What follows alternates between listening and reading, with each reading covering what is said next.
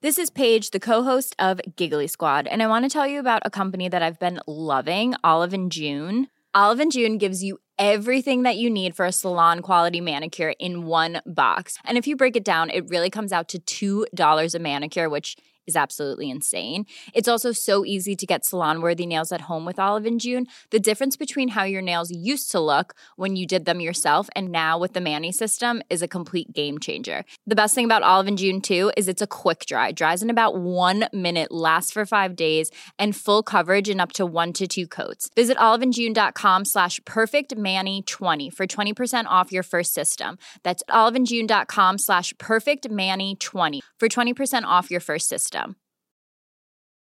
Hiring for your small business? If you're not looking for professionals on LinkedIn, you're looking in the wrong place. That's like looking for your car keys in a fish tank.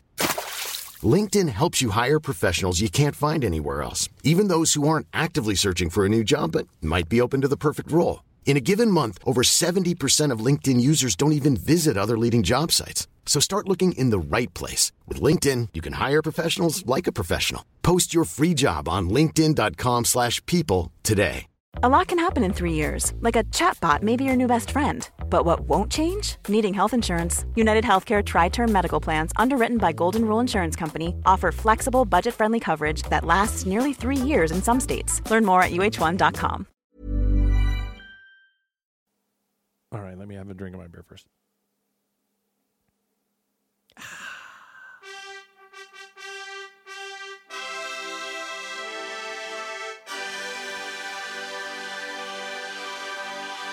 Burp.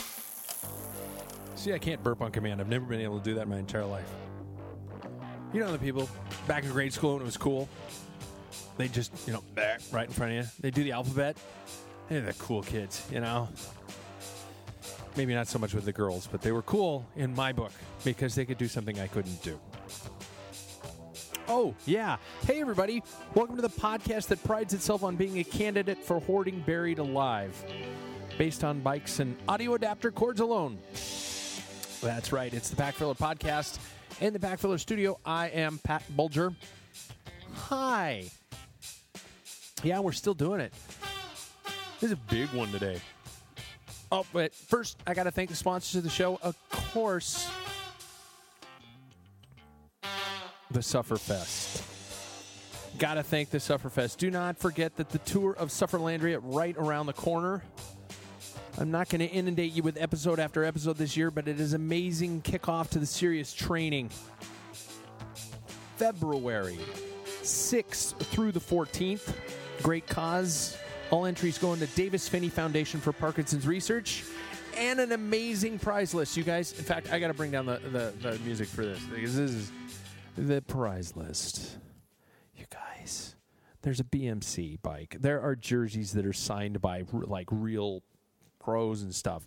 There are, um, and in fact, I, I believe there was a, a watt bike just came up. And i think watt bikes is primarily a thing that's over the pond. It's over the pond away from us. Um, sorry for everybody over there that i just probably just really destroyed your dialect. But you guys do it to us all the time. Um, a watt bike uh, that i guess is like a, the stationary bike of all stationary bikes that's going to be given up for this. All you got to do is um, get on the site and uh, get on well go go there through packfiller.com because that's that's the process that makes me warm and fuzzy. And if you buy a video that gives me like 50 cents.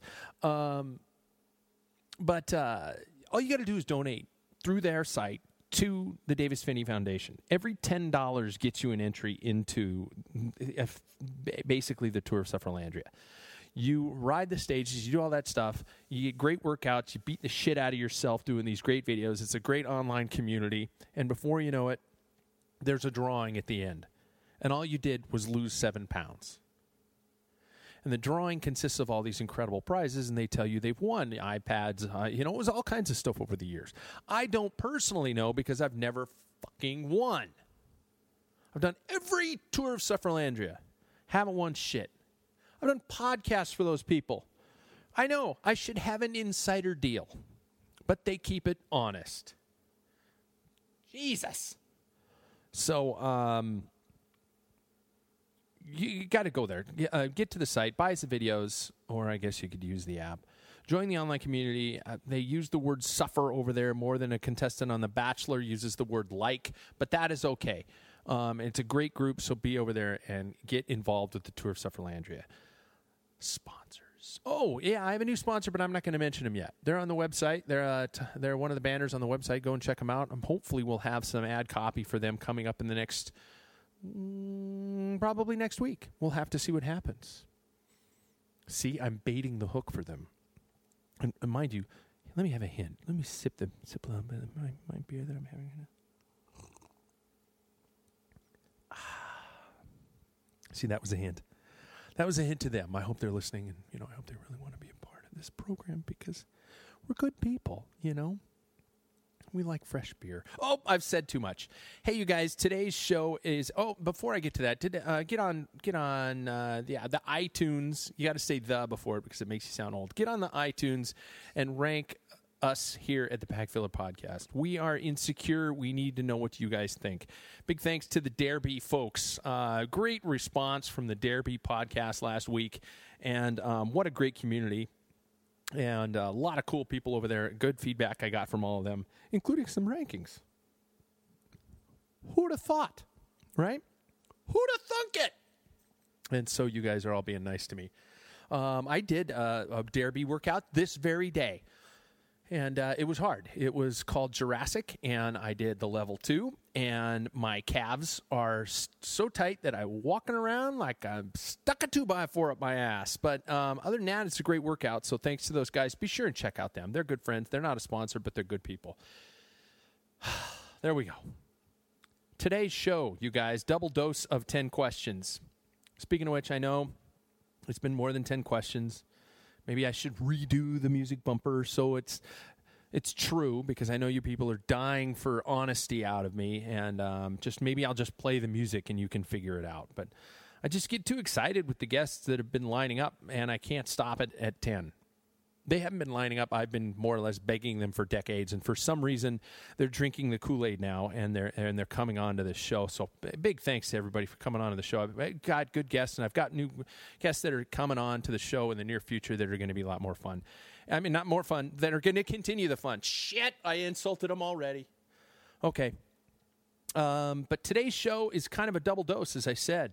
Fits in perfectly with my usual "woe is me" opening you know me. I gotta make it about me. In case you didn't know, podcasters just shallow assholes who have nobody to listen to them. So they buy a mic, a recorder, waste a ton of money on a broadcasting career uh, and a degree, and then they remodel their basement into a sub-zero studio space to vent their insecurities for your hopeful amusement.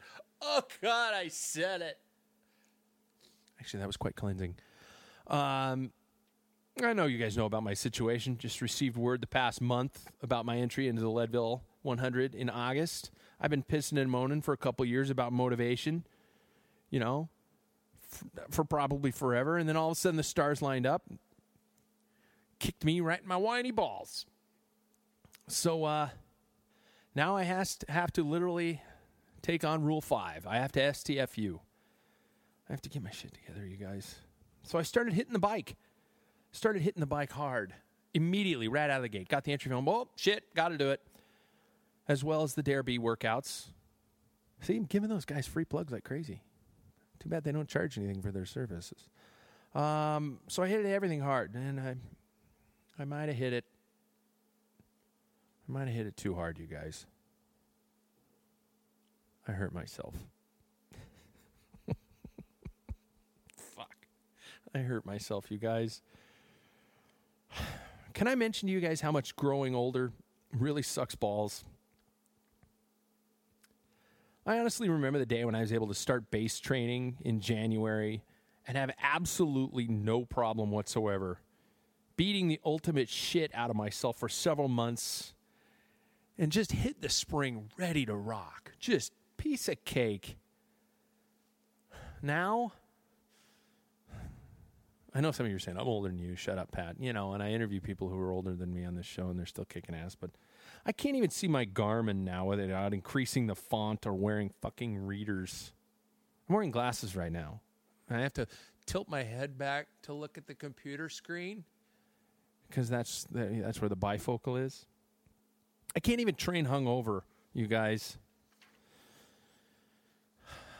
And I'm going to get a little personal with you.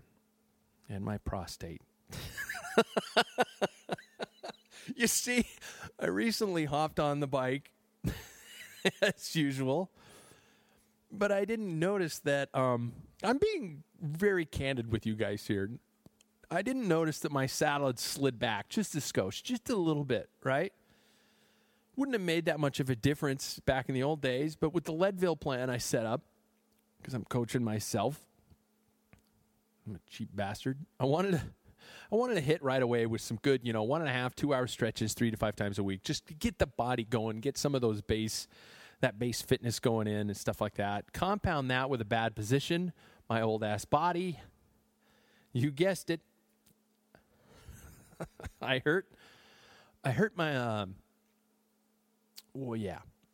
They call it prostatitis or a bruised perineum. Shit. So it means I'm. Well, what does it mean? Well, I'm. I'm like one of those commercials, you guys, sucking down saw palmetto and cranberry like it's Halloween candy, enjoying my daily regimen of anti-inflammatories, and I'm forcing myself to stay off the bike for a week or so. I know you guys don't want to hear this, but screw you. It's my podcast. So here I am, resting my taint three weeks into the program. I even had to run today. I had to run today. By the way, that's six more signs to the apocalypse. Pat Bulger ran indoors. So I I guess that's where today's guests actually fit into the show. All right. Each of my guests today, I got two on the show today, two separate interviews that I had. You know, and, and with the timing, there was no way I was not going to throw them both up there at the same time. They're both great interviews, and each of them kicks serious ass. All right. Each of them has had to come back from an absolute brutal injury within the past year, and they have returned to crushing it. My guests today are going to be Ryan Trebon. If you know Ryan, you know the cyclocross scene. Absolute stud in cyclocross. Spent his time on the mountain bike, but cyclocross is where he found he has found his niche and his home. Uh, great guy to talk to. Also, another legend in mountain bike racing, going on over 40 years. David, or you know him as Tinker Juarez.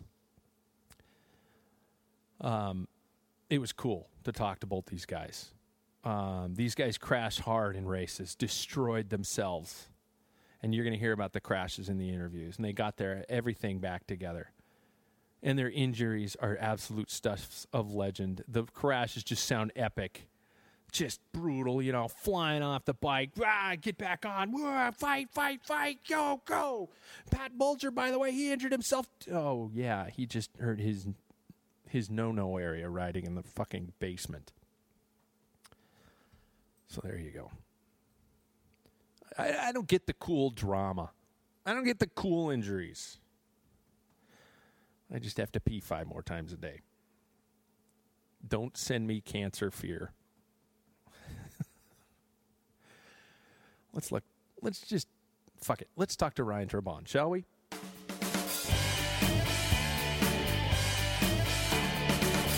10 questions with. All right, everybody, if you're a follower of cyclocross, you've definitely heard of today's guest, multi time national champion in cyclocross and in mountain bike racing. Constant fixture at the front of the U.S. Elite Cyclocross field.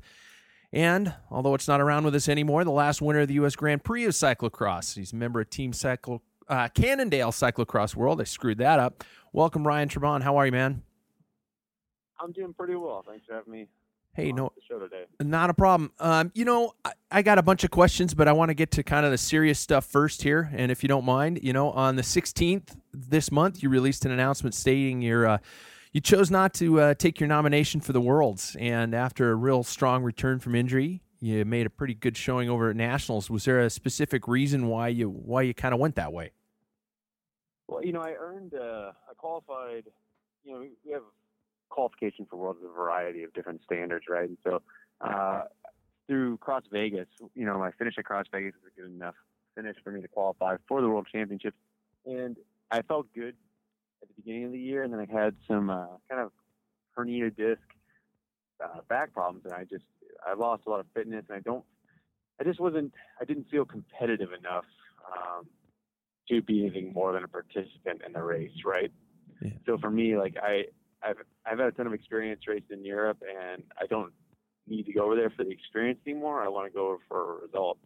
And uh, if I'm not going to get the results that one I kind of expect from myself, and two that my sponsors kind of expect from us, then it's um, you know kind of a waste of time and money to do both of them. You know, so um, I just wasn't. I didn't feel confident enough that I'd be able to race for a, a good finish. You know, I didn't want to finish 30th or 40th in the race, so I decided that it'd be best time would be best spent getting 100% healthy, my back better, and just kind of getting ready for next year.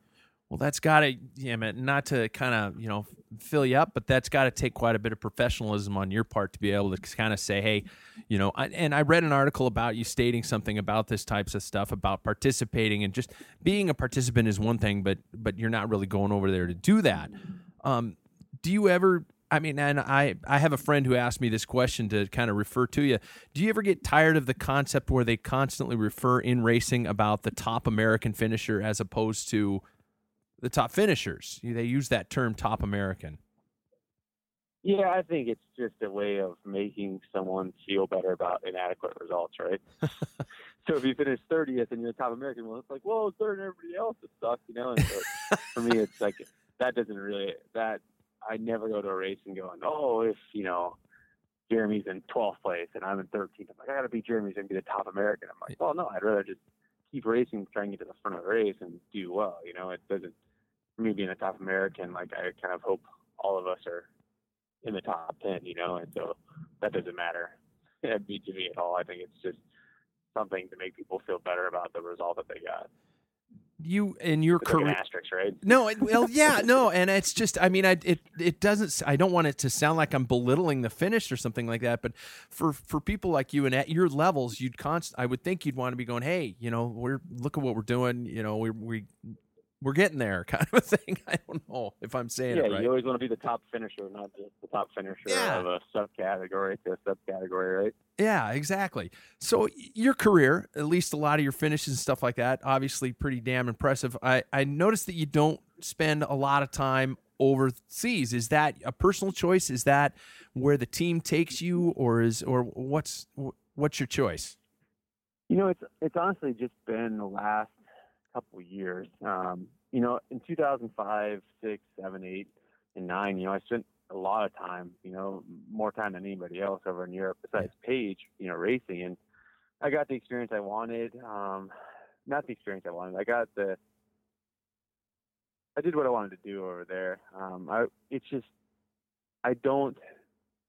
I enjoy racing over there a lot. Yeah. I don't enjoy living over there for extended periods of time. Um, I find it just it's you know it's just a different lifestyle, and it's just Yeah.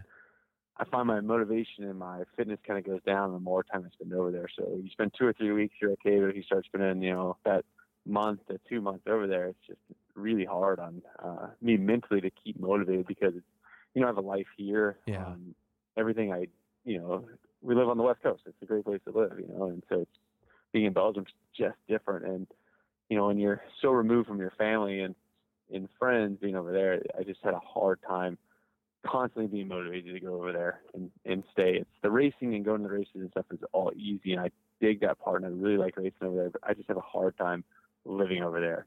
You know, it'd be different if I had my family and like a, a more support structure there. But when you're there by yourself or when you're there with two other people, you just I need a little more of a life than just going to the bike race. Yeah, no, I completely understand. It's almost like that bike monk mentality where you're just stuck living that one solitary existence the entire time. Yeah, you know, like it's just the I like to do the normal things. I like to get up in the morning, drink coffee, go take my dog for a walk, go ride my bike, and then you know live a, a normal life and not just sit in a hotel room or a Yeah. place, you know, a couple other people. So Not to get all uh, reminiscent and stuff like that, but but why cyclocross? What got you into that originally? Um, you know, I was racing mountain bikes. I started racing mountain bikes, I think, because you know, when I was a kid, I just started riding mountain bikes, and it's it's fun. And then I started racing cross, and I I, I just enjoy the technical aspect of it. I enjoy like the group dynamic of racing, and it's just for me, it's it's that kind of effort that I like. It's that really like hard efforts where the bike's sliding around a lot, and then you, know, you have moments of recovery, and then it's just like a, you know, it's I don't know, it's just it's hard to say. It's just fun for me. I've always enjoyed that kind of Wait, the there, kind of racing that we do. there are moments of recovery in a cross race because I sure as hell haven't found them yet. Well, I think it's different. You know, when we're racing at the front, I think it's a lot different than when you're kind Oh, of that's, racing. that- um, that's when you're my problem. chasing. You know, and so That's my problem. I got you. No, Yeah. that I understand now. That makes a hell of a lot more sense.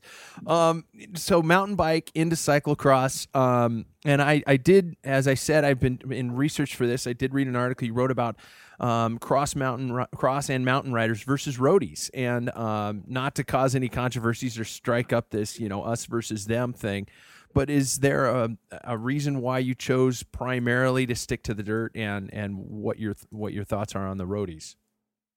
Um, I just enjoy it a lot more. I enjoy Yeah. the the people in the scene and stuff like that. I think um, the road racing tends to everybody believes it's a bigger deal than it is, or that they are, right? Yeah. Um, and that's kind of how I felt. I've raced for a couple different like you know professional road teams, and there's a lot of great people on the road. It's just you know the mountain stuff. It's it's mellow and there's you know, once the race goes, it separates pretty fast, and there's no lying if they're good or not. You know, on the road, you can kind of fake it for three or four hours, and this just seems like, you know, I don't know. It just, I, it, it never really sat with me. I always enjoyed racing on the road, and I always enjoyed that kind of effort, but I, I didn't really enjoy the, the camaraderie between it. I don't know. It's, I don't know if it's, I don't, it's hard to explain, right? Well, yeah, and I mean, I hate to use, I hate to refer to the the e word, the elitist word, but there is that mystique. Um, I, I personally came from a road background, and um, there is, I will meet people occasionally who have that that attitude about it, and and I will say that my time spent on the dirt is is a lot different. You know, hell, my days in mountain bike racing, you know, when you see a downhiller pull up to the start and throw a cigarette out before he, you know, he, he tears into it, is is uh, you know you're in a different environment. Yeah, you know, I, I just think sometimes. I mean, I don't know. it's, it's hard to say like you kind of nicely, right? I think some Yeah. people just on the road on the on the road says stuff. It's Well, they're everybody's trying to fit into the scene and yeah, be cool and act professional. And I think a lot of like the mountain bike stuff, people are just into it yeah, because they enjoy it and stuff like that. And because you're outside in the dirt, and get muddy, you're not trying to wear, you know, look clean and wear the newest Roth outfit and show up to a group ride and all, all proed out, you know. And I just that's why I mean I've like most of my friends that I grew up racing with were, you know, the least. You know, we're professionals, but we don't look like professionals, right? okay, we go out there and ride around in t-shirts and shorts and stuff, and just you know we just enjoy what we do, and and it, I think it shows kind of in our attitude and kind of how we handle ourselves at races and around people. So you know, and for me, that's what I like most. okay. Would would you agree that cross is in the midst of some sort of a of a growth boom right now? It's definitely been growing. I think Yeah. what we're in the midst of is too much growth without enough direction, right? Really? Um, and so now we need to kind of rein in where we're growing to, right? And so it's like a it's like a tree that's just kind of being let to do whatever it wants, and it's just kind of taken off. But now we need to kind of prune it into the proper direction for the health of the whole sport, right? Do you, do you have any anything? Any you know? I don't. Again, I don't want you to you sound like you know you're turning into a big bitch match or something like that. But what's what's No, wrong with no, it? no, You said no. I'm I'm I feel like I'm kind of making these questions sound like that, and I don't want to just do that. But you know, there are some problems. I mean, I, I never mind my opinion, you know, and uh, one way or the other. You know, it's just uh, I think there's a a lot of people want to be involved, and a lot of people want to do things, but I think a lot of people are doing things that they're not necessarily good at, right? okay. So I think some of the races need to kind of scale back, and we don't need to have so many races, but we need to have higher quality events. Um, and so we, we have a lot of quantity right now, but we don't have a lot of quality. And I think the quality is what's going to build a, kind of a long-term, lasting um, professional sport. You know, the amateur side of the sport's great. You know, it's, it's doing really well. Um, the professional side, I think, is really struggling right now, um, just in terms of number of big teams, number of riders being able to make a living from it. Um, in terms of media coverage and everything Yeah. like that, I think we need to have, you know, instead of having this huge schedule of 50 races, we need to have a schedule of 10 races, you know, where they're really important 10 races instead of just vaguely important 50 races. What makes a race quality? Um, promoter, you know, they, people talk about courses, you know, courses are, We had last year's nas- last year's Nobody nationals versus shit, this year's you know. nationals. what's that? For example, last year's nationals versus this year's nationals, we obviously had huge course problems and and, and changes from that. Well, so yeah, but it's not so much, you know, it's it's course tape in a field, right? It's it's that's not what makes a race well. Um, you know, it's the coverage of the race, Yeah. kind of the setup and the whole thing. And I think, you know, being able to put a schedule out and and sticking to it and having sponsors there and having it look good, you know, like that that's a that's really important. You know, like the courses for the professionals, the course doesn't really matter. We can we're going to make the race what it is. Well, whatever it is is going to be what it is. You know, like it if it's a good course, we'll race it just as hard as a shitty course. You know, Yeah. so um, I think for us, it's kind of the organization and the structure behind it that matters more in terms of long-term viability.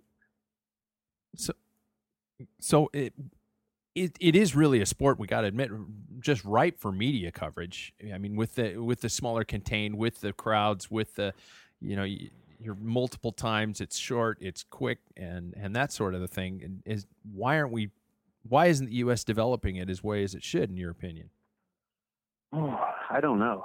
You know, um, what you don't have Uh, all the answers come on yeah, I don't. You know, I don't know why it.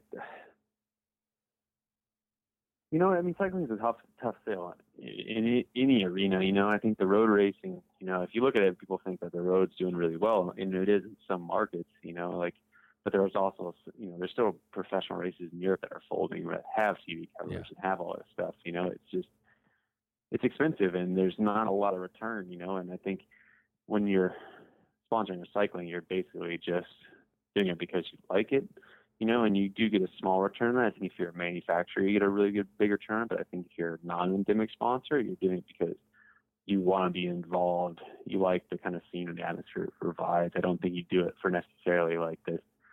You know, the ROI isn't going to be, you know, isn't going to be as good as you can get at other places. But I think it's a, it's a good investment for people. I just think it's, you know, it has to. I, I honestly have no idea, you know, the way forward and what's the best route about Well, here we are in a country where immediate gratification is kind of the payoff. You know, we have to have our sports with high scores. We have to do all this kind of stuff. And I remember back in the well, probably the 80s or 90s when the the Criterion Road Crit series were huge because downtowns could hold them and they were really quick. The audiences got into them, fans showed up, things like that. And and for me, it just seems like cross would be the ideal for that. And especially because the fan base, current fan base, is a rabid fan base. They're into it.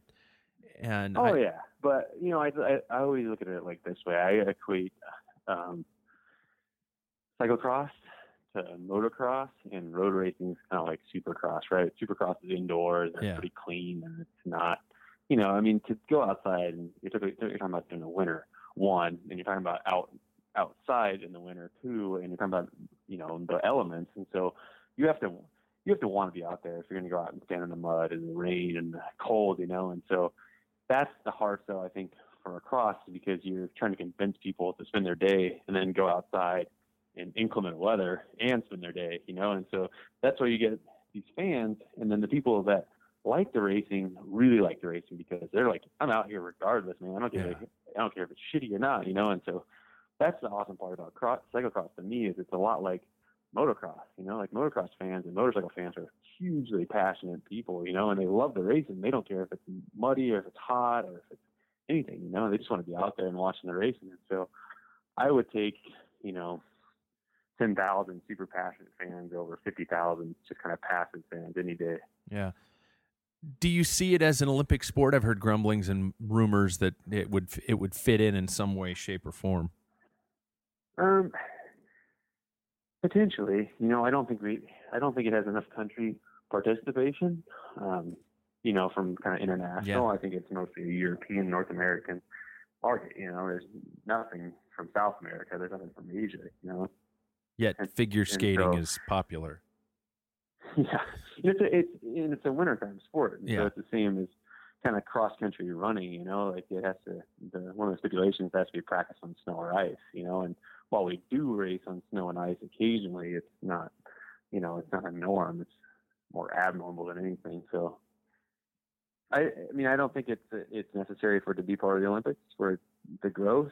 Um, but I think it can stand by itself. I don't think the Olympics are the end all be all for Oh, no. sports, anyways. Yeah, of course not.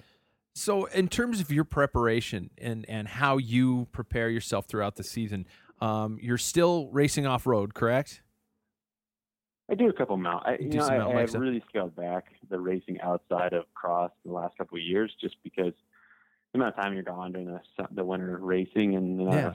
kind of effort you need to have because the level of racing's picked up. That I think I've just kind of as I've gotten further in my career, I've kind of just more focused on cyclocross than anything else. So. So after after a pretty good career going, you're obviously self trained. You're not relying on a coach every day in day out. Uh, is there a specific tactic or strategy you take to get yourself ready?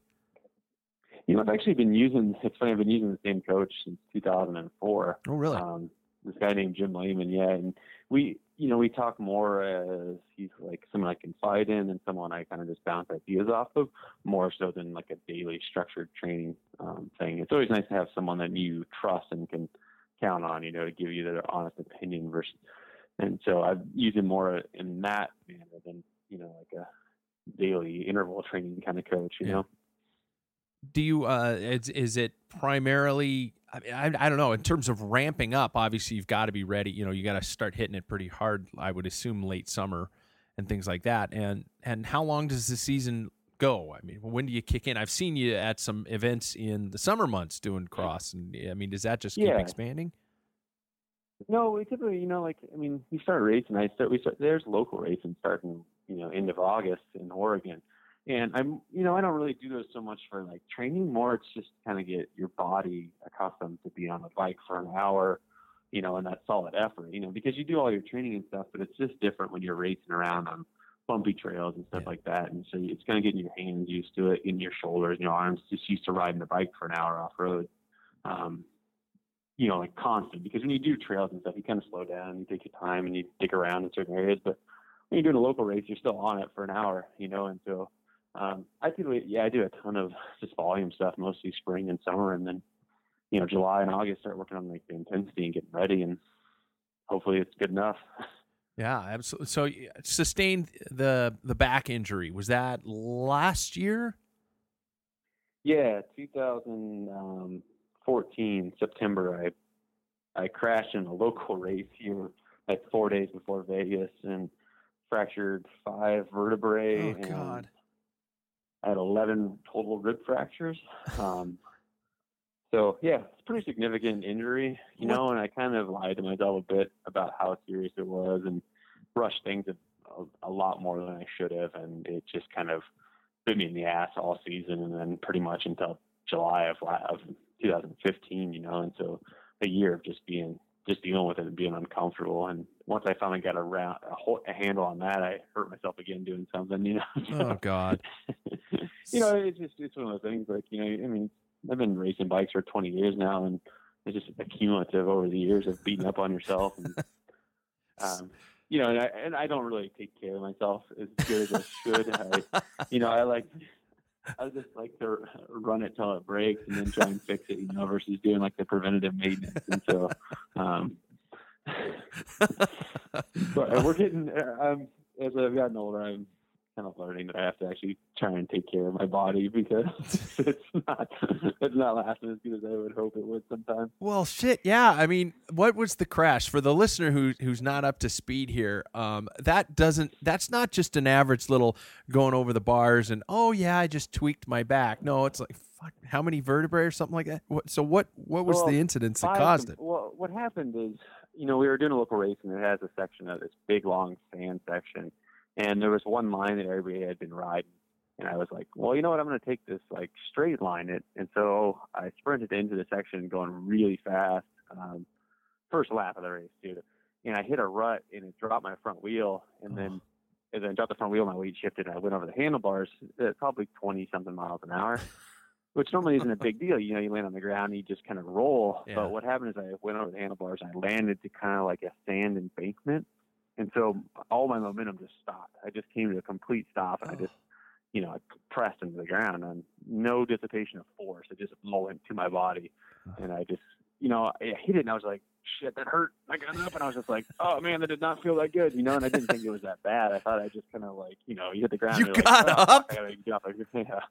So I got up and I, you know, I started like dusting the, getting the sand out of my helmet and stuff like that. And I was like, got to continue the race, but it just, it, like the pain kept escalating. And about 45 minutes afterwards, I made someone give me a ride home because I had ridden out to the race, um, and I couldn't get out of the car. Like my body had like seized up, and I, it physically took every ounce of energy I could to just get out of the car, and that's probably the most painful thing I've ever felt in my life Oh my god. you know the crashing didn't hurt and like i didn't really have any pain associated you know i mean it, it hurts to hit the ground but it didn't like you know i felt a lot worse hitting the ground i hit the ground a multitude of times in my career and Yeah. this is definitely not the worst crash i've ever had but it definitely was the most severe injury one i've ever had so when you've got all that adrenaline going and everything's just pumped up, yeah, absolutely, it's gonna. Oh Well, my god. yeah i mean that's just i think bike racing you just you, you crashed all right well shit get back up you know in Yeah. a race you got to keep going they're not Yeah. waiting for you you know and so i think that's always the instinct is just to keep going and so sometimes you get up and you're like oh fuck i shouldn't get up i'm gonna lay back down I've got some friends who are uh, actually my son, who's a soccer player. I'd love to have him uh, listen to that last part just again because you know they go down and they're down, and then it's like Jesus, come on, remember your bike racing days when you'd get up and go, well, my shorts are still here, so I guess I'll keep going. You know, I'm not flashing yeah the well audience. or you know in most of the sports uh, you know they they stop the game Yeah. the game stops you know and like bike racing they don't really they don't wait for you you know they just keep moving yeah. so So now that now that the worlds are, are off the table, you're taking a little break from that. Um, what's what what are you working for? What what's on the horizon here? for me this year Yeah. Oh, I don't know. Still working on it. I, I'm I'm I'm uh, hoping to find another contract for racing for another couple of years. I'm working on all that, a couple different fronts at the moment. But Oh, really? Okay. other than that, just yeah, just getting getting hopefully getting things ready for next year. Yeah. So that's pretty much it. I don't You're, want to stop racing. okay. Yeah. I mean, I don't, I don't want to stop racing yet. I'm hoping to race for like two or three more years before I retire, and then uh, we'll see. So Is does a cyclist ever retire, or is it just you're gonna you're gonna pull back in about three years? Well, I'm going to retire from racing full Yeah. time, right? Yeah. Um, when I, uh, I'm not for sure when I get done racing um, professionally, I'm not going to.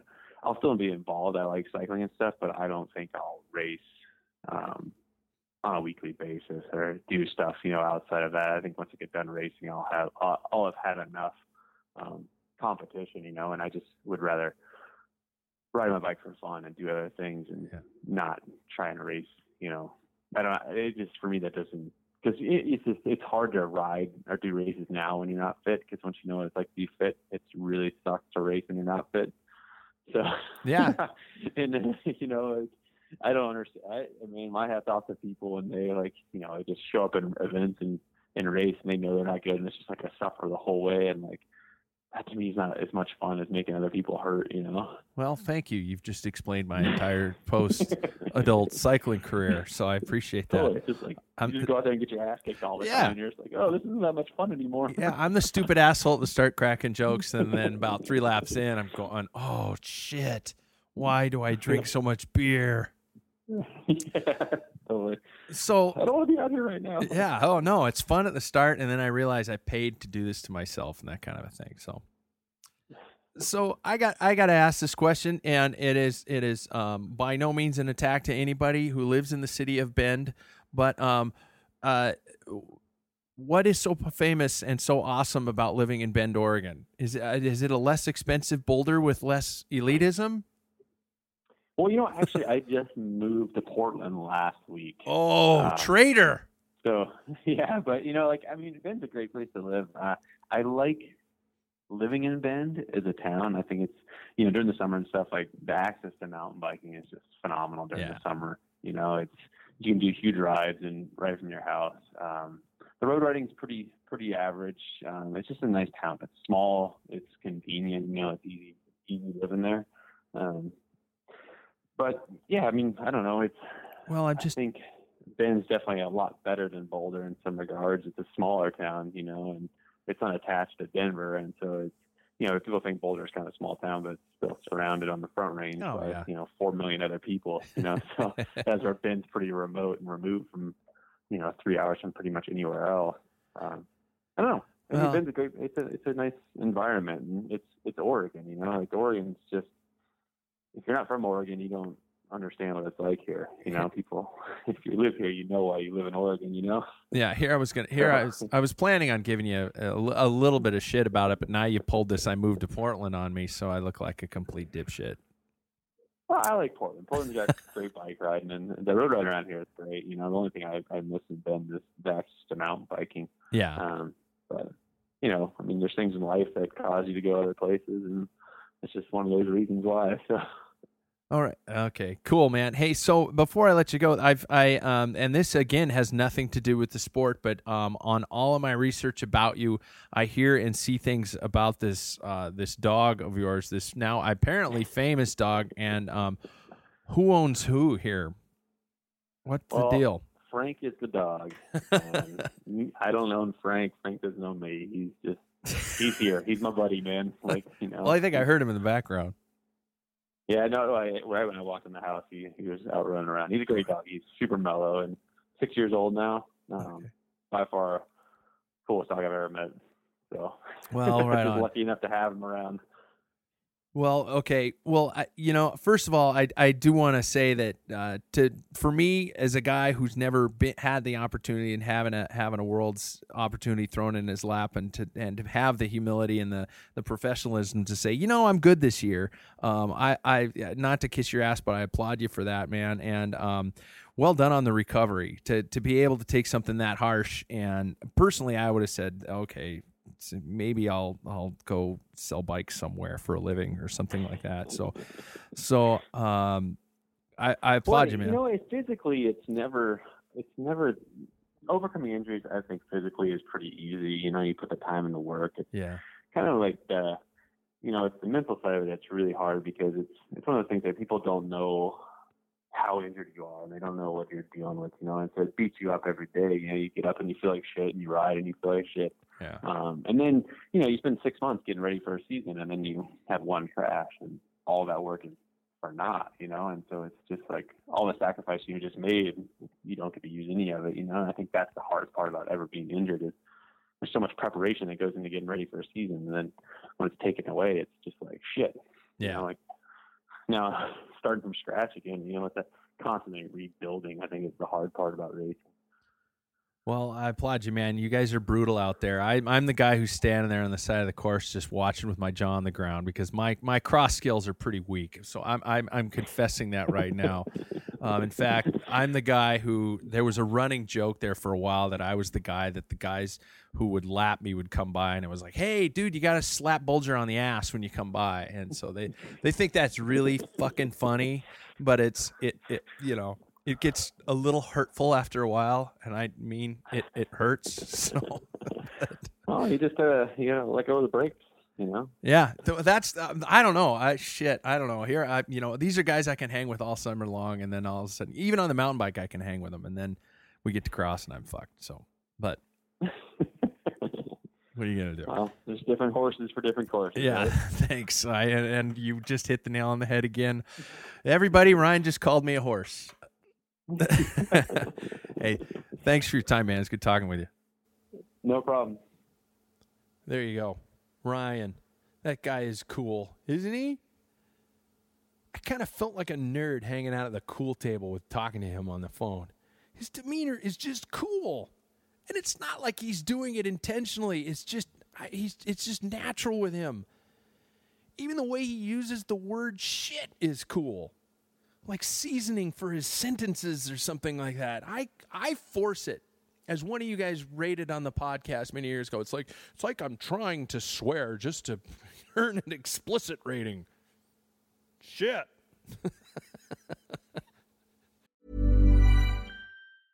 I'm Sandra, and I'm just the professional your small business was looking for. But you didn't hire me because you didn't use LinkedIn jobs. LinkedIn has professionals you can't find anywhere else, including those who aren't actively looking for a new job but might be open to the perfect role, like me.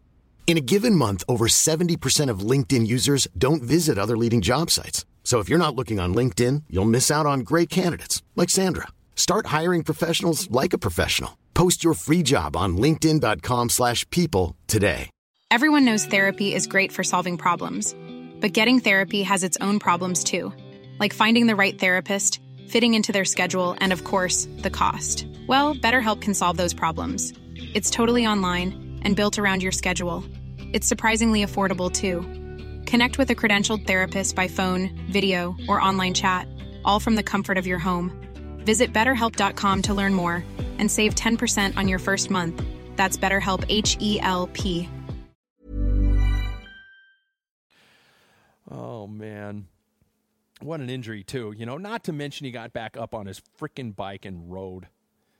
Good luck to Ryan, man. Somebody make sure you get him sponsored. If you are a corporate guy with a big bike budget, get on that guy. I don't know if he's racing again for Canada Cyclocross World or not, but boy, oh boy, somebody got to pick him up. The world needs more cool, approachable bike racers like that. And speaking of which, part two of our episode today, let's go talk to Tinker Juarez.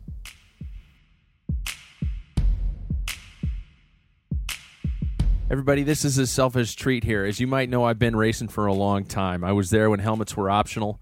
I was there when the clipless pedal came out, and I was there when mountain biking, as they call it, or I just call it mountain bike racing, was born. Speaking of when uh, mountain bike racing was born, nobody can speak of the greats of the sport without mentioning today's guest. He started racing BMX, according to my research, in 1974. Qu- switched to cross country off road racing, 1986, turned pro in 89, and hasn't looked back since. In fact, he's still going strong, you guys, and kicking ass re- recently as past weekend. He holds eight national championships, a Pan Am gold, two Olympic appearances, and was inducted into the Mountain Bike Hall of Fame in 2001. Big pleasure for me to welcome David Tinker Juarez to the show. How are you, man? I'm doing great. How are you doing? Good, thanks. Um, well, I got to ask, and I got to get straight to the point right out of the gates, man. Your Uh-huh. career spans over 40 years. How in the hell have you been able to keep going at such a high level for so long? Uh, the man upstairs. yeah, I, I pretty much just thank God. You know, it- you know, I try to thank him every day, but I, I definitely forget a lot. But um, he always is, and you know, he gives me the power. And uh, I, you know, I don't, I don't do much church, and I don't do much Bible reading or anything like that. When I was a kid, I grew up and I went to church, you know, on Sundays, you know, with my parents, and then, uh, you know, I tried to stick with it, but um, but you know things have changed as you get older. But um you know I, I just know deep inside that you know he gave me the strength and power to you know do what i'm doing. So i'm just thankful to do it you know Dude, that's really cool. Um, is there a, a- just in terms of the motivation to stay at such a high competitive level? It's got to take a lot. I Uh-huh. mean, most most other guys are, you know, they're doing something someplace else or selling bikes or something like that. You're still doing this. yeah that's true um yeah I, I don't really understand it but um all I know is that uh, I, growing up, I, you know, when I started BMX as a kid, um, you know, I, uh, I, I just loved riding my bike, and, uh, and and every chance I got, to, you know, every time I got home from school, I met up with friends and we went to a park. And back then, when I started, uh, it was like in the early '70s. Um, you know, I started racing at this park called Holifield Park in Norwalk in California, and um, and we used to just meet there, and there was no races going on, but there was just this big pile of dirt on this in the park, and it was big enough to make a track on there. And I I did not make the track, but there was there was a track on this you know on this hill, and and we used to meet there, and we used to just ride this you know racetrack, and uh, sooner or later it became a racetrack, and uh, uh, and then I showed up and, and started racing at this park because it was just a, you know like two blocks away from my house. um, and I just stuck with it. You know, I, I love the feeling of racing and competition and things like that. Uh, uh, you know, then you know, getting a, a bike shop sponsor was really fun, and Yeah. uh, and, and thought that was pretty cool, and uh, and and you know, and just you know, just kept on sticking with it, and and you know, getting more sponsors and stuff like that. It was you know, it just felt really cool. And um, before you knew it, I was racing, you know, from like 73 to uh, by 95 or 75. Yeah, I'm, I'm sorry. Brain's kind of, you know, floating left and right right now. Not but, a um, worry. Yeah. Anyways, uh, I was the youngest pro at age 15, and that was in 1975 Wow. um, when they had a pro class in BMX. And uh, I started when BMX kind of started. You know, there was, you know, it was just pie plates and, you know, fenders and all these funny, you know, cool stuff that made your bike look like a motorcycle. and then, uh, yeah, and, and, you know, raced from 73 to 75, turned pro. And, and then in 76, I got my first big sponsor, and that was Mongoose. And, um, and it was like the, you know, the biggest biggest thing in my, in my lifetime, uh, you know, in this in any kind of sport. So, uh, so yeah, it was, you know, getting paid and, and traveling all over the U.S. and um, and I rode for Mongoose for like uh, uh, like six years. So uh, learning, you know, as a you know, learning to become a professional at that age, at 15. Uh, I learned quickly that I really loved to stick with this, and uh, and I and I, you know, it was fun making money at the same time when you're still at high school. Was it a pretty good And, uh, living, or was it just kind of getting you from race was- to race? Yeah, actually, back then it was, you know, I don't know if it was, a, you know, to me it was, you know, I was making money and it was better than, you know, trying to work part time. And I was riding my bike and I was, you know, and traveling and everything was paid for. So yeah, I mean, I don't know what a lot was, but you know, I wasn't able to, uh, you know, go out and buy everything I wanted to buy, but you know, it was able to, uh, you know, you know, make it fun and, and, you know, and keep me excited about it. And you got so, to um, you got to a pretty high level within the BMX circuit too. Yeah, yeah, I did. I think you know, well, I back in you know when I did join Mongoose, it was when mo- BMX was just skyrocketing. Yeah. it, it really just just jumped up, you know, big time, and uh, and I was at it at the right peak, and uh, and it was just a, a blast, and you know, it was you know just always uh, you know hanging out with new people and stuff like that, and um, it was just fun, and um, um, yeah, I, I you know Yeah. it was uh yeah I, I, I just enjoyed it and um um you know it was you know probably right after I got off Mongoose I, I didn't just jump off Mongoose because you know I had you know it was I didn't have a choice you know Mongoose wanted to change uh kind of change the the the image of the team and stuff like that Really? Uh, and six six years was a long time, but I, I definitely learned a lot, and and it was a great time, and it was you know the highlight of my career in BMX. Um, So what? and Pro- after, go ahead. go ahead. What prompted I the what gonna- prompted the switch just to gonna- to to the What's what's prompted the switch then from BMX into mountain bike racing? Well, after I got off of Mon uh, off of Mongoose, I I started getting smaller teams. You know, I was on the big team, and when you come off a big team and then you all of a sudden are going on to smaller teams, Yeah. it's really hard to have such a big career at that time and age uh, to you know try to get back on a big team because in BMX it was really uh, uh, a lot of riders that would ride on teams would ride on there for more than one year, so it would really be hard to bounce you know push someone off Yeah. on a big team and you were on a big team and then you then you came off a big team and then you're trying to get back on a big team and and it was just kind of a strange thing that I didn't think I had a chance of just okay I want to you know I want to get back you know you know to another big team. And uh it just didn't really happen that easy. And it, and it, I realized that it wasn't going to happen. But um but I just you know I needed to uh I I did start it I was starting to feel a little bit not not as happy after you know you know things once once you hit you know you hit the highlight of the sport and then you're starting to hit the kind of the middle of the sport or kind of it's not as fun No, I can. um, when you were at it at, at the peak of it and um and, it was just I think it was just the people around me I think it was just an age thing um I, I felt you know like you know people were just not happy you know just I, I just really felt uncomfortable I don't know what it was about Really? the people uh um I was actually even uh when I was on smaller teams after Mongoose like from uh I think it was like from 82 83 84 85 whatever um, I did get on some, you know, pretty decent team for uh, for not a big name team, and um, it was able to race for um, all the way up to like 86. But um, but I was starting to get you know even the pros that were on the big teams like I was when I was riding for Mongoose, they started complaining that I was jumping gates and all this. Oh, and and I wasn't actually jumping gates. Just people were just wanting to try to find new ways of just getting faster and just trying to get out of the get a hole shot. And uh, I just kind of had this uh, this uh, this new way of starting, and uh, I was not jumping the gate, but I was kind of rolling up the gate as the gate was falling. okay. So when the gate actually hit the ground, I would, you know, because the gate hit the ground, you know, a blink of an eye, but I was seem to get out, you know, most of the time with a decent hole shot.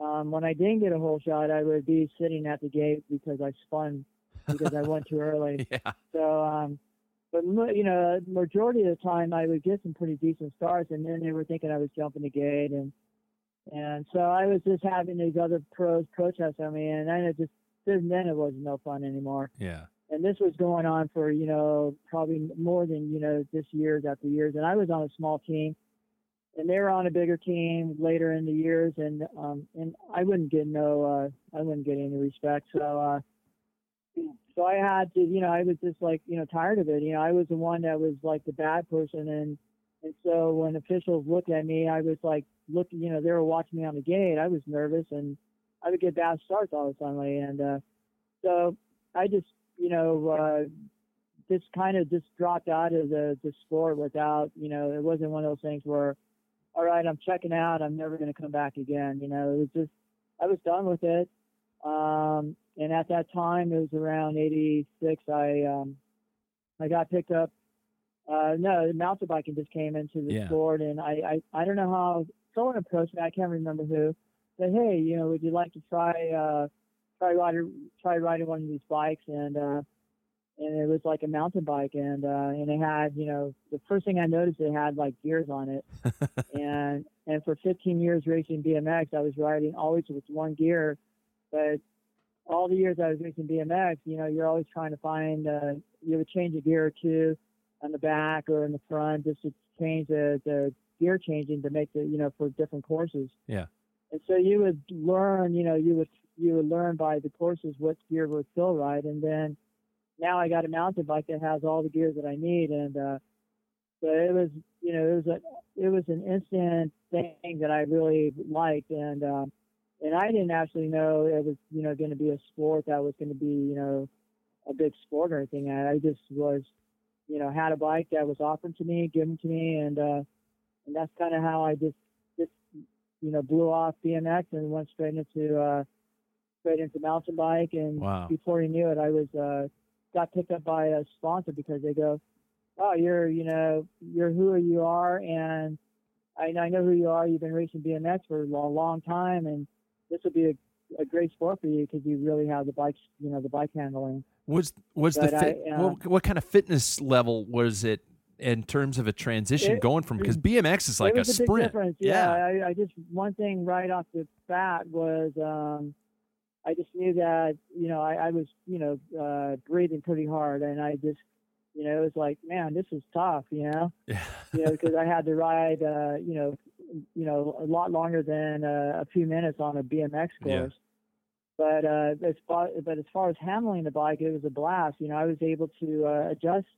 You know, it took time, but I, I knew I, you know, I adapted to the the bike handling pretty quick. Um, you know, riding off road and going downhill and and uh, and things like that. It you know just it didn't take long, but you know, I had time to you know to learn all the things that I needed to learn. Yeah, and it's not like you were 50 pounds overweight or anything like that at the time. You were probably pretty quick in terms of gaining that fitness. Yeah, I just I I yeah, I think so, but I also realized that you know I I I needed to do something to build up my endurance Yeah. and uh and I think I I think what made me catch on because of you know the sport was all also growing faster than BMX uh that you know the guys that I was racing against were uh guys that had road backgrounds Yeah.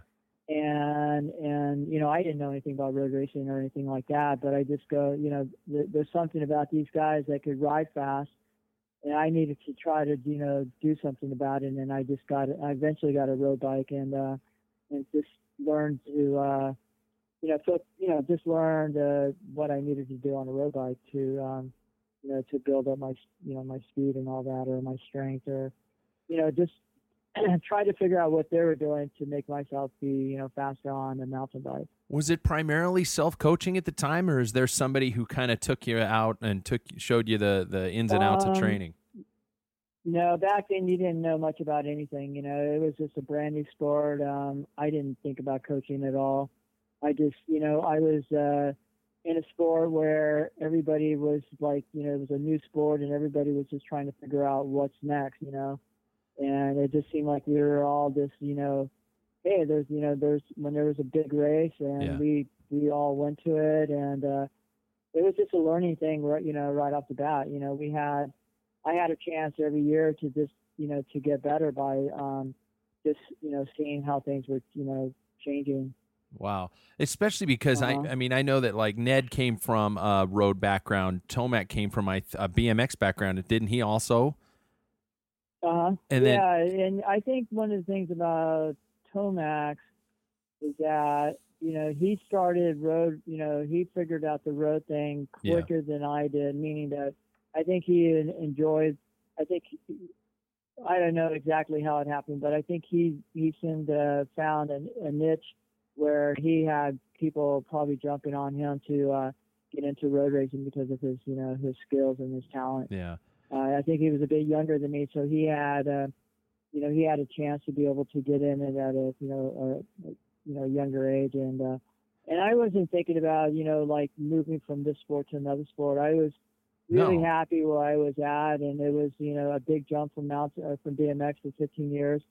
I just wanted to just grow with the sport, and I, I, I loved the things that were going on. You know, the changes. I mean, we went from you know like you know, uh, probably over I don't know 30 pound bikes maybe or maybe heavier. I'm not sure. Yeah. Uh, with you know nothing as far as suspension to uh, you know to riding the first suspension to um, you know riding uh, uh, different pedals and everything was just new every time every year something you know a lot of things came out new you know it wasn't just one thing No. it was it- just all these yeah a lot of inventions were happening you know i was just like you know i was excited just to be able to get a chance to uh, get offered all these things and everything was offered and we were the guys that got to ride it and, and test it and and you know and give a thumbs up on it you know so to speak Well, that first, I, d- I do remember when when you first really came hardcore onto the scene. It was with Klein and um, that Uh-huh. that team kit, man, for the '80s. I got to tell you, that was the coolest thing in the world. You were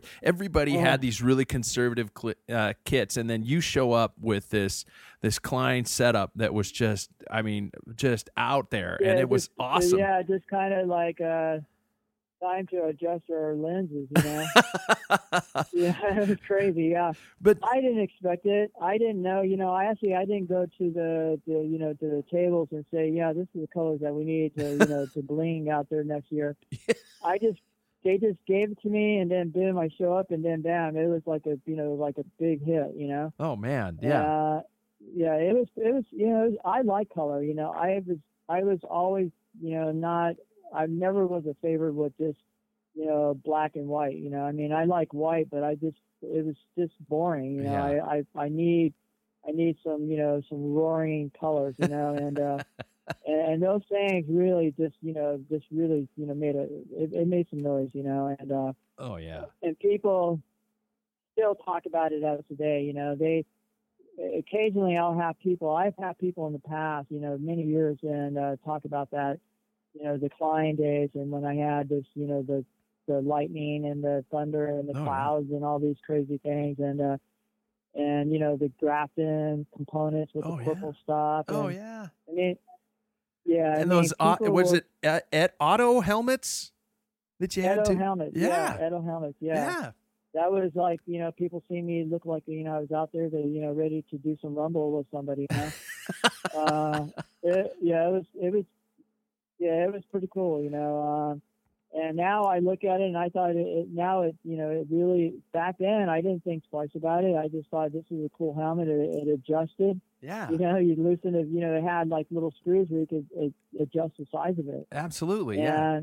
You know, and I thought it was the coolest thing back then, you know. But now that I think about it, you know, it, it did look pretty, uh, pretty, you know, pretty rebel looking, you know. um, you know, so So, But, uh, of all the things that have changed in the sport as it's gone, I think I read an article, an interview with you once uh, that you you were stating about the fact that that the racing style has changed, and this is one of the things that prompted you to kind of switch to to some of the endurance trends, uh, the endurance events. Um, you're talking about the changes in racing, and and what is what do you think has changed in the sport since obviously since let's be honest that that birth that that huge creation of that sport you were part I, of. you know, I I started when you know when I was you know a full full time you know cross country racer, and that was you know what the sport you know kind of was born. You know, it was a cross country race, and it wasn't talking about you know this guy did you know some you know hundred mile race or anything. Yeah. It was all about this cross country racing, and that was that was kind of the birth of mountain biking. You know, it was about cross country racing, and uh, uh, and yeah, it was you know races weren't uh, they were you know they were they were a blast. I mean, it was you know 30 you know up to 30 miles. You know, uh, mostly averaging no no less than 30. I mean, it was you know o- over you know easily over 25, but and more than 30. And uh, and we you know we went out and we did some big loops. You know, it was uh, you know we didn't do like one big gigantic you know 30 mile loop. It was you know it was you know chopped up into like you know three or four laps. And um, and so yeah, so it was you know that was you know what I was brought up doing, and that's what I trained. You know that's what I was you know learned to do, and that's you know what I was training for. Um, but now you know, um, well now, but it's been for a while, uh, for a long time that the racing has uh, gotten shorter and shorter, and uh, and it's just made it for spectation, you know, a Yeah. spectator friendly type thing. You know, it's all about that. Uh, it's in every sport, you know the more you can, the more the crowd can circle, you know, see the race and, and everything, the you know, the better it is for TV and everything. Um, and I think that's kind of a drag um, because I I enjoyed cross country racing when it was the real hardcore stuff, um, where you go out and race, you know, do a 30 minute, you know, maybe a, a 30 40 minute lap, Yeah. and and that's a really you know that's a that's a tough lap and then you have to do you know three more after that or four, you know whatever but now the races i mean they they specifically wanted laps that are under 20 minutes and i was like you know that's That's Yeah, a that's cri- crazy, that's a know? criterium. That's a circuit race. yeah that is absolutely that that's not anymore like a cross country race you Yeah. know that's you know i don't i don't even know why they actually call it cross country racing but you know that's still the that's still what they call mountain bike racing but um it's it's definitely a, a different it should be a different title um uh, because the racing is it's more technical and it makes it really hard for the riders that are you know seated from uh 10th row and back or you know 10th Yeah. rider and back I mean, they have never, they won't ever have a chance to ever get a chance to win these races because the track has to, uh, you know, every rider has to, you know, set up for these technical things. And, and there's only usually, uh, maybe one or two lines that, you know, to, to really make it safe out of it, you know, to get through all these, Yeah. you know, these obstacles that they put out there. And I think the obstacles have just really made the, the top 10, you know, never get a chance, you know, they, they don't, you know, have a, the other riders don't have a chance of catching them because it's you know it's just the, the races are too short. And and so you know it's a bummer, but it, it, it looks good. But um, hopefully it'll change a little bit. You know, I, I think that it's unfair because uh, the, the guys in the front know that you know they they could easily uh, the first lap they could you know full throttle it and uh, and the guys in the back will never have a chance because every guy has to wait for their turn to get through all these technical stuff. And so, you know, it's it's not like the other riders are slower. They just it's just the course of the way they're designed. They're just not made for, you know, they're not made for 60 or 70 riders. Yeah. And uh, and you know they're only made for like maybe 20 riders max. But you know that is how it is. You know, I'm Yeah. I'm kind of I'm very lucky that I'm able to you know been racing as long as I have because of the sport has changed in a lot of you know well not in a lot of directions but you know there's there's a lot of uh, other other things in this cross country you know there's you know mountain biking is you know endurance racing there's there's cyclocross racing you know Yeah. and, and to me mountain biking reminds me of cyclocross you know it's it's just a short you know, uh, a big, you know, 30 minute, you know, race and, you know, and, and that kind of reminds me of what, you know, um, what cross country is right now. Did did you know, it's just expect all about the audience? did you expect such a such a smooth transition in endurance racing because man you took it like a duck to water you just took off i mean i remember uh, seeing you in a lot of those races and man it just uh, what kind of a transition is that mentally and physically it's huge Yeah.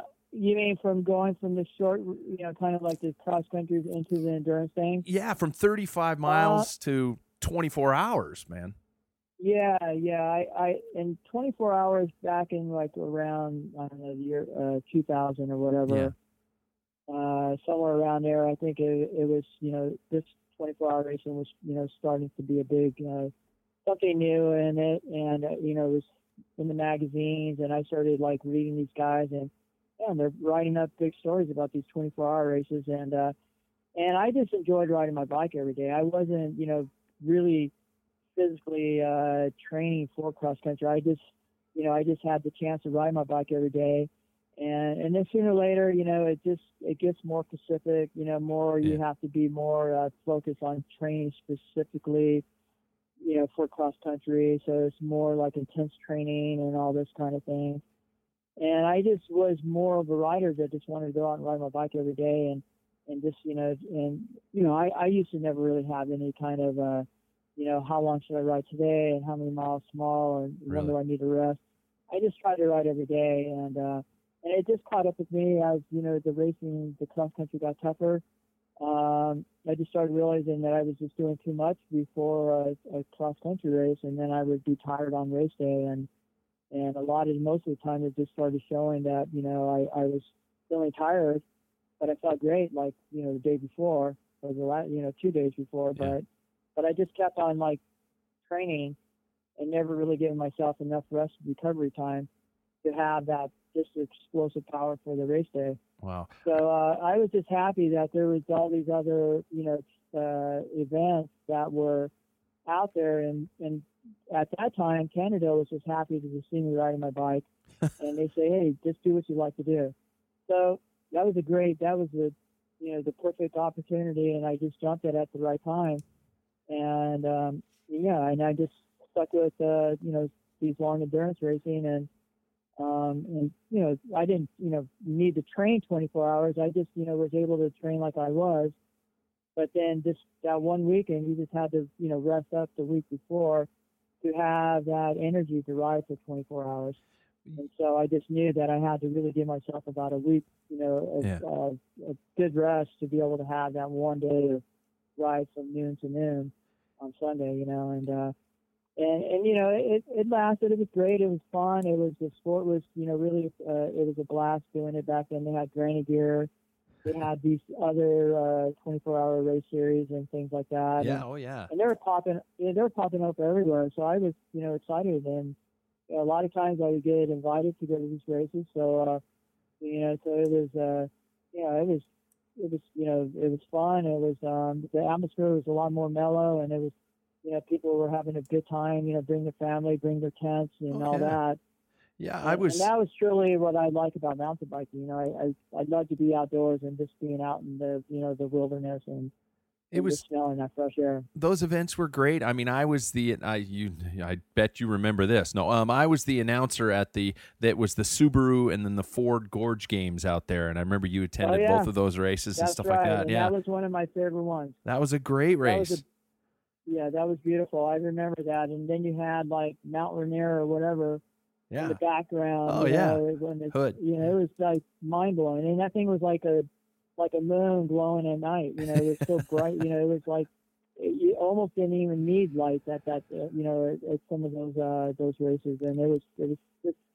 Yeah. You know, I live in LA. I I never get a chance, and so when I when I'm there and I see this, this is like you know that's the you know the adrenaline that you get. You know, from just seeing these Oh, kind yeah. of beautiful things in these different parts of this you know, Yeah. state. I think I owe you an apology, by the way, because you came into the tent one time for an ex- for a, a lap, and I, I shot a picture of you and didn't realize my flash was on, and I think I blinded you. So I, I, I think I owe you a huge Don't apology even from worry that about day. it. I've had many other. Uh, I have you know, I, I blind it. I every time I come into these 24 hour races, turn off your lights, turn off the lights. And Oh. I go, huh? Huh? What? Yeah. And I'm just looking right at them, right at their eyeballs, and they're just like, you know, you can see how red their eyes Yeah. are. I've been up for 18 Yeah. hours, man. You expect me to Yeah. be awake enough to turn off my yeah, lights? like, do you really want me to turn off my light when I'm going to be just like checking out in one second from now? Exactly. And, hey, uh, you mentioned Cannondale, and you've been with them in uh, basically since 1994. You're obviously happy with that fit. What was it about that? I mean, you mentioned that they were able to say, "Hey, we just want you racing your bike." What's what's made that such a great partnership? Um, well, the best, well, the, the when the this will start off like right when I joined the team when it was Volvo Cannondale in 1994. Uh, Tom Schuler was a team manager, and he put together the. He got you know the Volvo, and he got Yeah. Cannondale, and and That was And like a super talked- team. Yeah, it was like the It it was was, like the mega team of the you know back then. It was like you know, and to get a phone call, and my mom got this phone call, and and Tom Schuler told us you know what the offer was. There was like you know there was it was like uh you know jumping up in joy for happy you know happiness you know. The Heavenly was, like, Choir. yeah, it was like there was you know sorry Klein, but you know I. You know, I was very, you know, Klein definitely took me off to where I got, why I got onto uh, Cannondale because you know Klein was you know most you know up to date you know they were just high tech back then you know they had this you know big tubing where they you know Oh, they yeah. still make big tubing and and all that. And uh, and it was like the lightest bike I ever ridden. And uh and and at that time Klein was just kind of lagging on a, an outside sponsor. And and that was the only thing that really made me leave because there was you know you couldn't you know there was just no dollars to match up with you know Klein. And uh and so unfortunately I had to leave them and uh and you know you know back then you know it was like a no brainer and uh and I you know I jumped on the you know I jumped with them. And and Scott Montgomery uh you know was you know the, and his dad was the owner of Cannondale and uh they just you know just grabbed me under the wings and they just took it- took care of me like a family and and that was one thing I always learned about being in any team is like it's a family thing. And when you think of family, you just think of you know you're going to do everything you can to uh, take care of your family, and that's just kind of how I you know grew up learning. And um, and so I just you know I just always gave it you know try to give it my best as much you know you know every day that I can. And um, and so they they just really they really seen that, and they really realized that Tinker's going out there and he's you know he's he's promoting our bike and he's giving it a hundred percent. And you know he you know he talks to the people and he takes pictures with the people. And uh and he, you know he, I, I do what I could do you know. And um and I, and that's one of the things why I love you know doing why I've been doing it for so long because you know I, I didn't get that kind of respect when I was in BMX you know now you get treated and then you really realize that there's a lot of good people all over the world Yeah. you know this is a great world you know and you know, if you look at just what you see around you and you never leave there, it's always going to look bad. But when you really look at, you know, and you get a chance to travel and stuff, there's a lot of good people out there, you know, and, um, and I just realized that, you know, and it was, you know, it was just a, it was just a great bond with Cannondale and Scott, you know, Montgomery. He just really, he really just, he liked the image, you know, they were like an image type of thing Yeah. they they you know and that's just kind of how that that Cannondale uh you know really liked me because I had my own image and I didn't realize I had an image I just was me and and I just been me ever since you know I don't really change much I'm you know I'm pretty uh, I'm a pretty quiet guy at home and um and you know I just I just make things you know make my life as easy as possible Wow. Now the Yeah. the, now you're talking about you know I don't want to hold you too long, but you're talking about the the family and how they took how Cannondale's been a good people to you know take care of you and take care of those Uh-huh. things. Last year, obviously, was it last year that the injury occurred? Correct. Uh, yeah, it was just last year. I had my first. I had some bad accidents, but this one was uh, one that I, you know, it's been a long time since I had a bad injury. I mean, I, I, I broke my uh, my pelvis.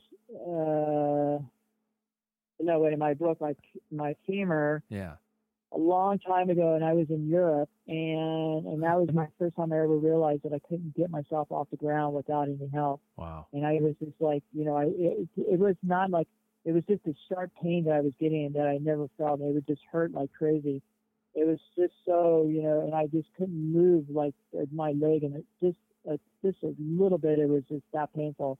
It was a really shockwave, and uh, and then you know last year I had my first back crash, and it was just you know I just was racing so much, and then you know you sometimes just you know you just go through the motions, but sometimes you just kind of forget about what you're doing. You know, you're at a race and you go, okay, I'm at a race, I'm at a starting line, go, now it's time to race, and and and you're going about your business, but you know you you can't almost you can't see everything that's going to come up and happen. You know, you, you you're going to miss things, and I just somehow just didn't see something that just knocked me, you know, flipped me over my bike, and next thing you know, I'm you know flying, doing a flying W and doing it like a cartwheel in the air, and and all I had, to, all I knew is that I just I had I just knew I was launched off my bike and and this was not going to be a pretty thing. And I just closed my eyes. I had my arms in front of me, and somehow I just flipped, did a flip over, and I landed on my side of my hip, and and that's when I uh, broke my uh, pelvis. And uh, um, at the time, I just knew that I had this flashback of this memory where once I was on the ground, I didn't move far when, when I hit the ground, so it was a solid hit. Oh. And I was just on my hands and knees, and and riders went by, didn't realize that, you know, what can he have done? I mean, I didn't, it didn't look like a bad area to fall. It just wanted, it was just kind of a freak accident, you Yeah. know, and you don't think of, you know, things could happen, but it, stuff happens, you know. Um, and I just couldn't, I couldn't move on my, uh, you know, get out of the position because I knew something was seriously happening, you know, bad feeling. And I see my knee bleeding. It was kind of, it had a big cut open and, you know, I had to get like eight or nine stitches or whatever. Um, and I was in a lot of pain, but there was a, a promoter that got him, you know, I, I told him about this race in, um, in Tyrone or Torina or Turin, Mexico or something like that. But anyways, I know I didn't say it right. But, um, but he is, uh, he was the La Ruta, uh, Ramon, Oh, and, yeah. uh, he, he stopped to see me and he, he helped me at, at that point on until I got to the hospital and all that. And, uh, but yeah, it was a, it was a, it was really scary. I mean, you know, it was, it woke me up big time, you know, and it was something that I didn't even know for sure what was, you know, what was going to happen next. I mean, Well, I didn't think it was the end of my career, but I just knew that it was, you know, it wasn't going to, you know, go away overnight. See, that's what's impressive about you, man. Is I mean, a lot of people would have said, "I've been doing this for you know over thirty plus years. I just sustained this major injury, and and that's a big blow. And and to be able to say, yeah, oh no, I'm this isn't the end of my career. I, I, I'll yeah, I'll see you guys in a little bit. I'll be right back. And I've I've been following you on Facebook and and watching that Uh-huh. that recovery and the fact that you just weren't fazed by it. You just kind of went, okay, now I just got to get this working back again, and I'm back on it. Yeah, yeah, I, I, yeah, there, there. I guess That's not would be a normal. where- yeah, it, yeah, I, I just knew that. Well, I didn't know, but I just, I knew I had to get better, and I wasn't just gonna, you know, give up at this point. This wasn't, Yeah. you know, the the end of my career. I think, you know, being around athletes and watching a lot of sports, you know, I love motocross. I mean, these guys in motocross, um, when they fall, they're out of the season Yeah. right off the bat you know, I have a lot of falls and I get back up and I'll have, you know, scars and stuff like that. But when motocross guys fall, it's one of my favorite sports. You know, I grew up like, you know, grew up because of BMX. I've always liked motorcycles. And I don't, I never, I, when I was young, I, you know, I rode a lot, but since I gotten older, I, I've, I've had dirt bikes, but I, you know, they just sit in the garage and they never get used because you, you get this, uh, this addicting feeling that you get from bike race riding and that's what you know why people like cycling. You know, they get this uh, this good feeling, and they want to keep on doing it. You know, they feel good. They, it gives them you know this this this good feeling, and they just want to keep on doing it every day. And that's the same feeling I got for my whole life. And uh, and so yeah, I just said, well, you know, when season's over with, yeah, I, I want to go dirt bike riding. But when it comes around that time, now that I got older, I'm just like I don't really even have the. I'm more nervous about it, you know, about getting hurt and things like that but it's just going to take me away from my writing time. And so, uh, so yeah, so I just kind of uh, gave up on uh, trying to do any other hobby except just ride my bike. Is you know, it's a, it's my job, but it's also a hobby, and it's something that I've done my whole life. And you know, I just know that uh, I just want to, you know, this I never was brought up to. Uh, I wasn't going to, you know, grow up to be a fireman. I wasn't growing up to be, a, you know, a doctor or anything. I just always was riding my bike, and that's just something I just, you know, learned to love to do. And uh, if I had some other education to back me up, I would have done it. But I, you know, I started off so young, at 13, that I just, you know, had that in my blood since then, and I really never taught myself to think that hey, what happens if you don't, you know, ride your bike?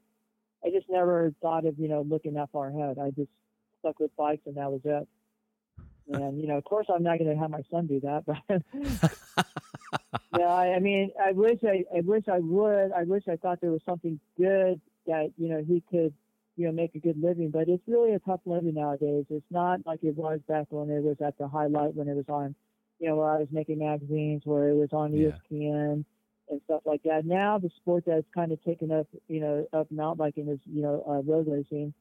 And road racing is just taken off in a big way because it's so big in Europe and and and there's so many riders in Europe and and that's why it's such a big uh, a big hit in the U.S. and uh, but mountain biking just you know it just never you know picked up after you know once it you know once it left TV and uh, it's glad to see it. It's still on TV, but it's really short lived. You know, I mean, the really the the big World Cup races, there's you know they're on. You know, I don't know how much they show, but they show maybe like 30 minutes of Yeah. you know women and men racing, and that's you know the the best races in the world in cross country. And you know back you know back when I was racing, you know it was it was a lot bigger than what it is, and you know so um so yeah, I'm just happy to be able to do it. You know, I'm I'm not going to complain. You know, um, I, I I lived it at the the peak of it. You know, I'm able to survive. You know, if I wasn't, uh, if I didn't have a wife that you know made enough money, um, I definitely would need to find me more than just riding my bike to do another. You know, I would definitely need another job. But um, you know, at you know 54, um, going to be 55 in March. Uh, I'm just, you know, I'm just going to try to keep on pedaling away and, uh, and hopefully I could still find something, uh, in the industry that I, you know, give back. You know, I mean, that's what I'm doing right now is I'm trying to hope that I'm giving back. People love seeing me race and they, and they, and they're always, you know, the more they see me, I think the more my age is, uh, showing a, a big, you know, a big positive, positive thing about it. So, um, so yeah, it's, it's, you know, so it's all, it's working out good, you know, um, Oh man. you know, and and I'm, you know, I, I definitely owe it all to Cannondale. I mean, honestly, uh, you know, they gave me my career. I've done, you know, my whole racing career has been with Cannondale, and uh, and if I could do anything for them, you know, I'm, I'm sure I will. Uh, I will hopefully find something to do with them. You know, even after racing. You know, you you got me. Um, I've been talking on this podcast for about the last year and a half about the fact that I've been struggling for motivation to keep it going. I started racing in the early '80s, and Uh-huh. And then and then I hear hear you come on. You know, a guy who's been at not just been at it, been at the top end for a long time, and and your reasoning is just because you love riding your bike and you want to keep Right. out and keep riding your bike. Um, I wow, I I'm pretty sure the audience just heard me sigh about halfway through you're saying that because Yeah. I just dude, you, you're inspiring, and I don't, I'm not kissing your butt. That's that is Well, you just know, go out and I- I ride. That's that yeah. Well, thank you very much. You know, I mean, I'm I'm trying to leave uh, some some good stories for my son to talk about when I'm off to you know out of, uh, off to another planet, and uh, and hopefully you know that's one of the biggest motivations that happened for me is when he was born. I thought, well, you know, this would be awesome to let him watch dad race his bike one day. And here he's nine years old, and nine years years later, I'm still doing it. and believe me, if it wasn't for him that came into this world for me, I probably would have been harder to find all the fire that I found, uh, you know, that I found ever since he was born. And um, I think he just, re- you know, he kind of reborn me in a lot of ways because I, um, you know, I've tried to, you know, show, you know, find all the things possible to keep me excited every year. And and when he came into the world, you know, that was it. You know, that just, you know, kept uh, kept me going and kept me hungry. You know, until he could see daddy and and you know, you know, he's not, you know, not into cycling like I am, but I'm happy that he's he's doing what he loves to do, and you know, and he's a great kid, and uh, and you know, and my thing is, is I just want to just let him see, you know, that I've, you know what I've done and what I've loved doing. You know, so whatever he decides to do, you know, he'll give it as much love as you know, like I have. Man, okay, I I I have more questions, but I'm going to stop there because you just finished Yeah, it on a okay. perfect note, my friend. Just I'm really, I'm really happy that I had this opportunity. You know, I mean, I usually choke up on a lot of things. Uh, I, you know, I don't even know what to say next, and uh, sometimes I'll, I'll get lucky, and I think I just got lucky. You know, I think some of my answers made sense. Um, so I hope that you know the audience, the audience, if they understand, they have, you know, 20% of it, then that's great, and I did a pretty good job. Oh, they'll be here for the whole thing. Trust me. All right, great. Hey, well, thanks, man. Thank you so much. It's good talking time. to you. Thanks a lot. Yep. You guys, I I don't know. I, I feel like this is one of those, you know, was it as good for you as it was for me? Wow. You guys, that guy's been doing it for for a long time and he's still going. And he he does it because he loves it. Um and it's it's not about the paycheck. It's about his love of, of riding his bike every day. I, I I usually have a lot to say, but I'm going to just leave it at that. Tinker Juarez, that's a cool guy. We'll see you next week. Planning for your next trip? Elevate your travel style with Quince. Quince has all the jet setting essentials you'll want for your next getaway, like European linen, premium luggage options, buttery soft Italian leather bags, and so much more. And is all priced at 50 to 80% less than similar brands. Plus, Quince only works with factories that use safe and ethical manufacturing practices. Pack your bags with high-quality essentials you'll be wearing for vacations to come with Quince. Go to quince.com/pack for free shipping and 365-day returns. Mom deserves the best, and there's no better place to shop for Mother's Day than Whole Foods Market. They're your destination for unbeatable savings, from premium gifts to show-stopping flowers and irresistible desserts. Start by saving 33% with Prime on all body care and candles. Then get a 15-stem bunch of tulips for just $9.99 each with Prime. Round out Mom's menu with festive rosé, irresistible berry chantilly cake, and more special treats. Come celebrate Mother's Day at Whole Foods Market. Imagine the softest sheets you've ever felt. Now imagine them getting even softer over time. That's what you'll feel with Boll and Branch's organic cotton sheets. In a recent customer survey, 96% replied that Boll and Branch sheets get softer with every wash. Start getting your best night's sleep in these sheets that get softer and softer for years to come. Try their sheets with a 30-night guarantee. Plus, get 15% off your first order at bollandbranch.com. Code BUTTERY. Exclusions apply. See site for details.